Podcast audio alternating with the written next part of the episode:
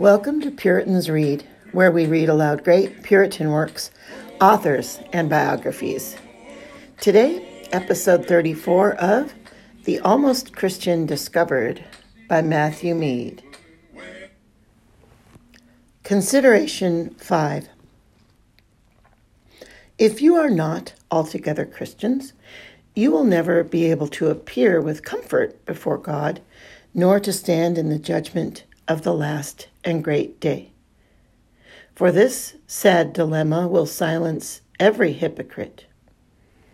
If my commands were not holy, just, and good, why did you not own them? If they were holy, just, and good, why did you not obey them? If Jesus Christ was not worth having, why did you profess him?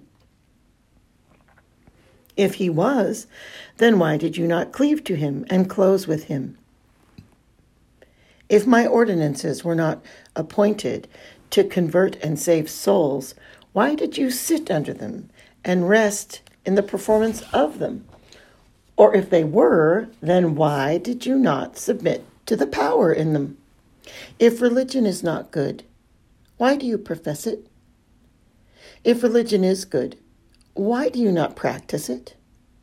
Friend, how did you come in here not having a wedding garment? If it was not a wedding feast, why did you come at the invitation? If it was, then why did you come without a wedding garment? I would but ask a hypocritical professor of the gospel what he will answer in that day. Verily, you deprive yourselves of all possibility of apology in the day of the righteous judgment of God. It is said of the man who had no wedding garment on that when Christ came and examined him, he was speechless. He who is graceless in a day of grace will be speechless in a day of judgment.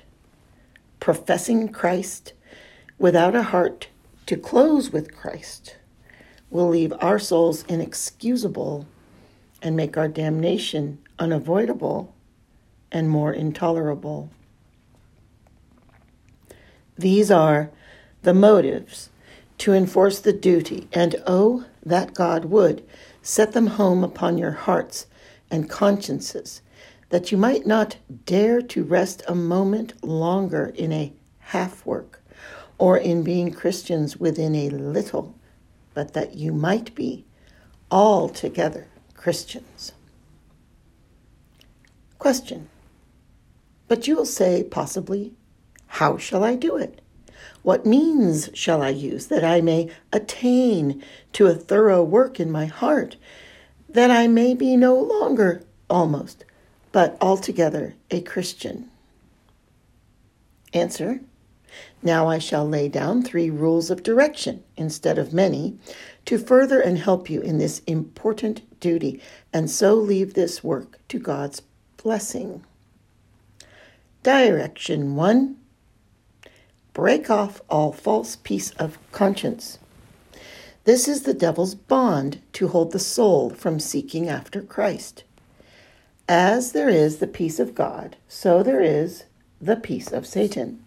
But they are easily known, for they are as contrary as heaven and hell, as light and darkness. The peace of God flows from a work of grace in the soul and is the peace of a regenerate state. But the peace of Satan is the peace of an unregenerate state. It is the peace of death.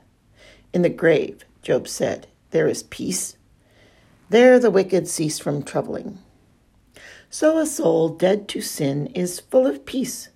The wicked one troubles him not. The peace of God in the soul is a peace flowing from removal of guilt by justifying grace. Being justified by faith in his blood, we have peace with God.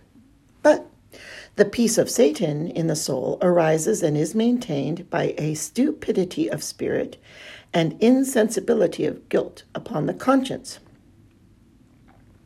The peace of God is a peace from sin that fortifies the heart against it, The peace of God that passeth all men's understanding shall keep your hearts and minds through Christ Jesus. The more of this peace there is in the soul, the more is the soul fortified against sin. But the peace of Satan is peace in sin. The strong man armed keeps the house, and there is all at peace. The saint's peace is a peace with God, but not with sin. The sinner's peace is a peace with sin, but not with God. And this is a peace better broken than kept. It is a false, a dangerous, and an undoing peace. My brethren, death and judgment will break all peace of conscience, but not that which is wrought by Christ in the soul and is the fruit of the blood of sprinkling. When he gives quietness, who can make trouble? Now, the peace that death will break, why should you keep? Who would be fond of that quietness which the flames of hell will burn in sunder? And yet, how many travel to hell through the fool's paradise of a false peace? Oh, break off this peace, for we can have no peace with God in Christ while this peace remains in our hearts. The Lord Christ gives no peace to them who will not seek it, and that man will never seek it who does not see his need of it.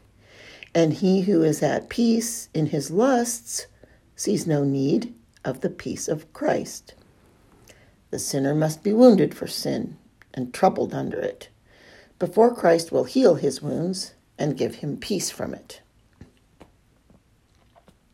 Direction two labor after a thorough work of conviction. Every conviction will not do. The almost Christian has his convictions as well as the true Christian, or else he would never have gone so far. But they are not sound and right convictions, or else he would have gone further. God will have the soul truly sensible of the bitterness of sin before it shall taste the sweetness of mercy. The plow of conviction must go deep and make deep furrows in the heart before God will sow the precious seed of grace and comfort there, so that it may have depth of earth to grow in. This is the constant method of God. First, to show man his sin, then his Savior. First, his danger, then his Redeemer. First, his wound, then his cure, First his own vileness, then Christ's righteousness. We must be brought to cry out, Unclean, unclean, to mourn for him whom we have pierced. And then he sets open for us a fountain to wash in for sin and uncleanness. That is a notable place, Job 33, 27 through 28. He looked upon men and if any say, I have sinned and perverted that which was right, and it profited me not, he will deliver his soul from going into the pit, and his life shall see the light. The sinner must see the unprofitableness of his unrighteousness before he profits by Christ's righteousness. The Israelites are first stung with the fiery serpents, and then the brazen serpent is set up. Ephraim is first thoroughly convinced, and then God's bowels of mercy work toward him. Thus it was with Paul, Manasseh, the jailer, etc. So that this is the unchangeable method of God in working grace to begin with conviction of sin. Oh, therefore, labor for thorough conviction. Three things we must be convinced of my dear listener, he said he was going to give us three directions, but now we've had two, and it goes to three things we must be convinced of. I don't want you to think I skipped something. This is how the text is reading. Three things we must be convinced of. And there are three things we should especially be convinced of. Number one, be convinced of the evil of sin, the filthy and heinous nature of it. This is the greatest evil in the world. It wrongs God. It wounds Christ. it grieves the Holy Spirit, and it ruins a precious soul. All other evils are not to be named with this. My brethren, though to do sin is the worst work, yet to see sin is the best sight, for sin discovered in its vileness makes Christ to be desired in his fullness. But above all, labor to be convinced of the mischief of an unsound heart. What an abhorrence it is to God, what certain ruin it brings upon the soul. Oh, think often upon the hypocrite's hell. For this people's heart is waxed gross, and their hearts are dull of hearing, and their eyes they have closed, lest at any time they should see with their eyes, and hear with their ears, and should understand with their heart, and should be converted, and I should heal them. Number two, be convinced of the misery and desperate danger of a natural condition. 4. Till we see the plague of our hearts and the misery of our state by nature, we shall never be brought off ourselves to seek help in another. Number three, be convinced of the utter insufficiency and inability of anything below Christ Jesus to minister relief to your soul in this case. All things besides Jesus Christ are physicians of no value. Duties, performances, prayers, tears, and self righteousness avail nothing in this case. They make us like the troops of Tema to return ashamed at our disappointment from such failing brooks. Alas, it is an infinite righteousness that must satisfy for us for it is an infinite God that is offended by us. If ever your sin is pardoned, it is infinite mercy that must pardon it. If ever you are reconciled to God, it is infinite merit must do it. If ever your heart is changed and your state renewed, it is infinite power must effect it. And if ever your soul escapes hell and is saved at last, it is infinite grace must save it. In these three things, right and sound conviction lies. And wherever the Spirit of God works these thorough convictions, it is in order to a true and sound conversion. 4. By this means, the soul is brought under a right qualification for the receiving of Christ.